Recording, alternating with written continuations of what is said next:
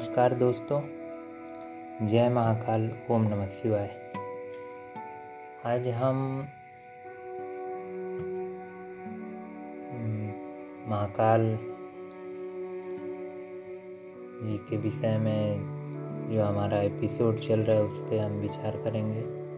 आज सावन का तीसरा दिन है। और सभी लोगों को ओम नमः शिवाय। तब आज हम जानेंगे कि यश वैभव शिव काल में कैसे बदलाव थे उनके? यश भावना में जिसे हम ग्लोरी कहते हैं। अगर हम उसके विषय में अगर हम जाने तो उपनिषद वेदों के हिसाब से अगर देखा जाए तो अलग अलग किताबों में बहुत ही अच्छे ढंग से और बहुत ही प्राकृतिक ढंग से बताया गया है कि जो हम भगवान शिव थे, वे बहुत ही ताकतवर, शक्तिशाली और उनको ये भी दर्शाया गया है कि वो बहुत ही भोले स्वभाव के भी थे, ये सब भी बताया गया है।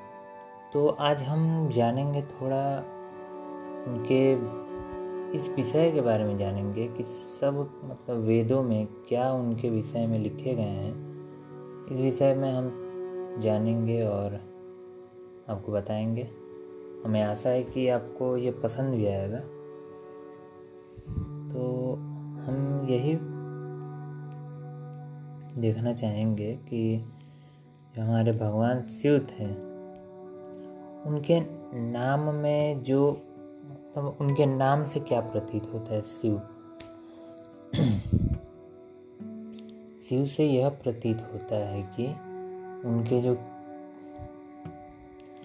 कार्य थे, करने के जो अलग अलग करने के जिसे कि हम कार्य के रूप से अगर देखें तो एक मतलब विनाशकारी के रूप में बताया गया है। विनाशकारी क्यों बताया गया है? इसे हम अपने पिछले एपिसोड में बताए हैं। देखिए, हर एक चीज़ का दो पहलू होता है। एक मतलब रहना और एक मरना। तो जीवन मरण के जो विषय हैं, वो रहना ज़रूरी है सबके ज़िंदगी में। तो इसी में बताया गया है कि मनो, जो हमारे मनोपनिषद हैं, जिसे एक उपनिषद के रूप से माना गया है उसमें साम वेद में साम वेद में यह बताया गया है कि शिव का जन्म चार सिरों वाले विराट पुरुष से हुआ है। ये बताया गया है। और बहुत ही अच्छे तरीके से मतलब इस मतलब वेद में लिखे गए हैं कि जो शिव के जो मतलब कार्य करने की क्षमता है, जो मतलब उनके जो शिव के विषय में जो चीज़ वे बताए हैं, वो बहुत ही अच्छे ढंग से बताए गए हैं।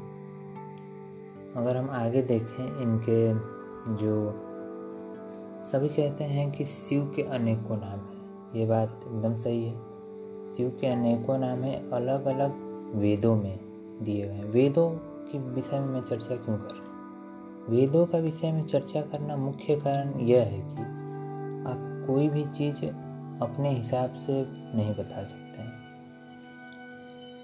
जो भी चीज़ है, वो वेदों में स्पष्ट रूप से लिखा गया है। वो चीज़ वाकई में है या नहीं है, वे हमारे विश्वास के ऊपर निर्भर करते हैं। ठीक तब हम जानेंगे पहले उनके नाम के बारे में। आज थोड़ा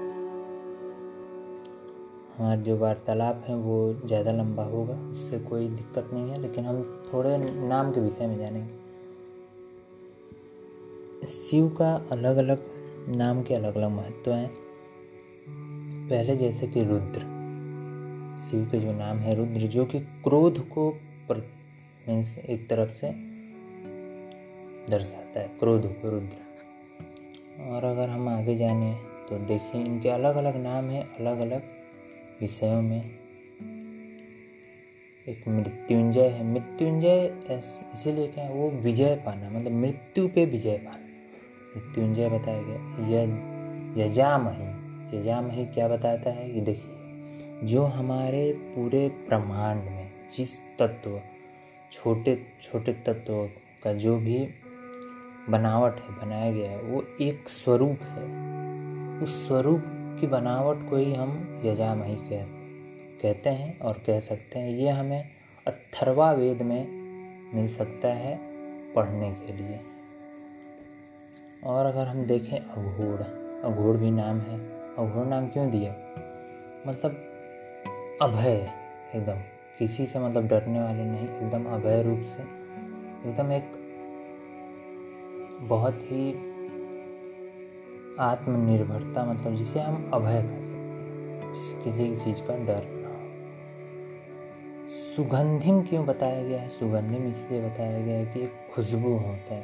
देखिए, किसी भी व्यक्ति के अगर हम देखें तो किसी व्यक्ति का खुशबू क्या होता है? उनका चरित्र होता है। चरित्र से हम समझ जाते हैं कि उसके मतलब क्या प्रभाव, लोगों का प्रभाव इसी तरह पड़ता है। चरित्र जैसा रहता है, वैसा प्रभाव। यही चीज़ को दर्शाता है सुगंधिम। सुगंधिम जैसे एक खुशबू को दर्शाता है। क्या खुशबू को दर्शाता है वो आप समझ सकते हैं। उनके स्वभाव, उनके कैरेक्टर इस सबको दर्शाता है। आगे हम देखें। इनका जैसे कि और भी बहुत सारे नाम में बताया गया है। ये भी बताया गया है कि जो इनके अलग अलग नाम हैं, वो अलग अलग अलग अलग विशेषताओं को दर्शाते हैं। अलग अलग विशेषताओं को दर्शाते हैं। अगर हम देखें तो हाँ भोलेनाथ। भोलेनाथ आप समझ रहे हैं क्यों? भोला भोले सिंपल, साधारण। को भी दर्शाया गया है। सभी उनके बहुत ही नाम जो हैं, वे बहुत ही एक अर्थ को दर्शाते हैं। आर्थिक नामांकन है। अगर हम देखें, और भी आप समझ सकते हैं, जैसे कि अगर हम चिन्ह के बाद विषय में बात करें, चिन्ह पे भी नाम है, शिवलिंग या फिर ज्योतिर्लिंग। ये अथर्वा वेद में अगर हम पढ़ें, शिवलिंग के विषय में यह बताया गया है कि वह एक ऐसा चिन्ह है, ठीक है? ऐसा चिन्ह है जो कि एक नहीं कहता है, सर्वोच्चता को दर्शाता है, सर्वोच्चता। इसी को हम सुप्रीम कह सकते हैं, सर्वोच्चता को दर्शाता है।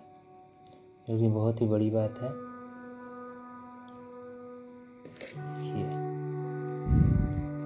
पूजा करना, पाठ करना, सब अपने में ही एक विश्वास का प्रतीत है। आप जितना विश्वास रखेंगे, उतना ज़्यादा आपके लिए भी सही है।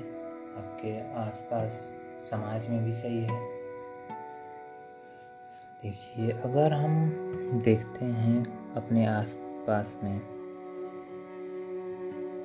कि सभी अपने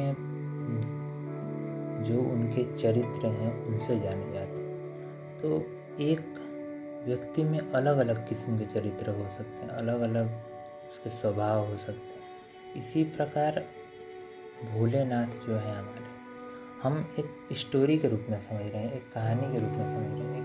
आम अगर इंसान है कोई, उसके रूप में अगर हम समझें तो भोले का जितना भी अलग अलग रूप है, वो किसी व्यक्ति विशेष से ज़रूर मिलता है। व्यक्ति विशेष से मिलने का यही है। देखिए कोई बहुत ही शांत स्वभाव का होता है, कोई बहुत ही गुस्से स्वभाव का होता है। ठीक है? कोई किसी से डरता नहीं है तो कोई किसी से बहुत ज़्यादा डरता है। ये सभी अलग अलग प्रकार के सभी चरित्र हैं, जो कि एक प्रकृत में माने गए हैं, प्राकृतिक रूप से माने गए हैं। ये आप देख सकते हैं।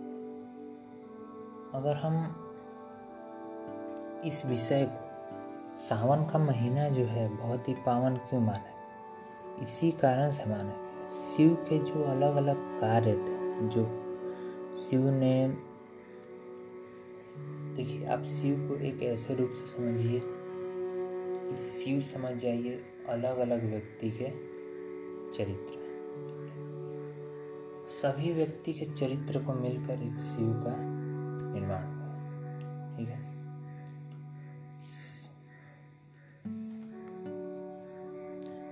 प्रकार से हम इस, जो हमारा कविता है या फिर जो भी कुछ है, उसमें सब कुछ आपके विश्वास में निर्भर सब वेद पुराणों में जो भी लिखे गए हैं, वो एक विशेषता के रूप से लिखे गए हैं। इसलिए लिखे गए हैं कि लोग उनका पालन करें और आगे उस चीज़ को अपने ऊपर इस्तेमाल करें और अपने जीवन को सक्षम बनाएँ। सबसे सही चीज़ है कि आप प्राकृतिक से जुड़े रहें। प्रकृति से जुड़ने का मतलब जो भी चीज़ है, अपने आसपास, जो भी जैसे खेत हुए पेड़ पौधे हुए, जानवर इत्यादि, ये सभी एक दूसरे से जुड़े हुए क्योंकि बहुत ही महत्वपूर्ण कारण है हमारे पूरे ब्रह्मांड को बनाने में। और इसी प्रकार से कहानी का भी फ़िलहाल में और भी चर्चाएँ होती रहेंगी आगे। अब तक के लिए तो बस इतना ही। आज हमारे साथ हैं प्रवक्ता आर के जी और हमारे प्रेषक ब्लेजुविन पॉडकास्ट में प्रस्तुत हो रहा है। तो आप जाके देख सकते हैं ब्लेजोविन, जो कि एक बहुत ही बढ़िया डिजिटल क्रिएटर कंपनी है। उसमें आप अपना ज़रूर योगदान दें। तब तक के लिए धन्यवाद। जय महाकाल। ओम नमः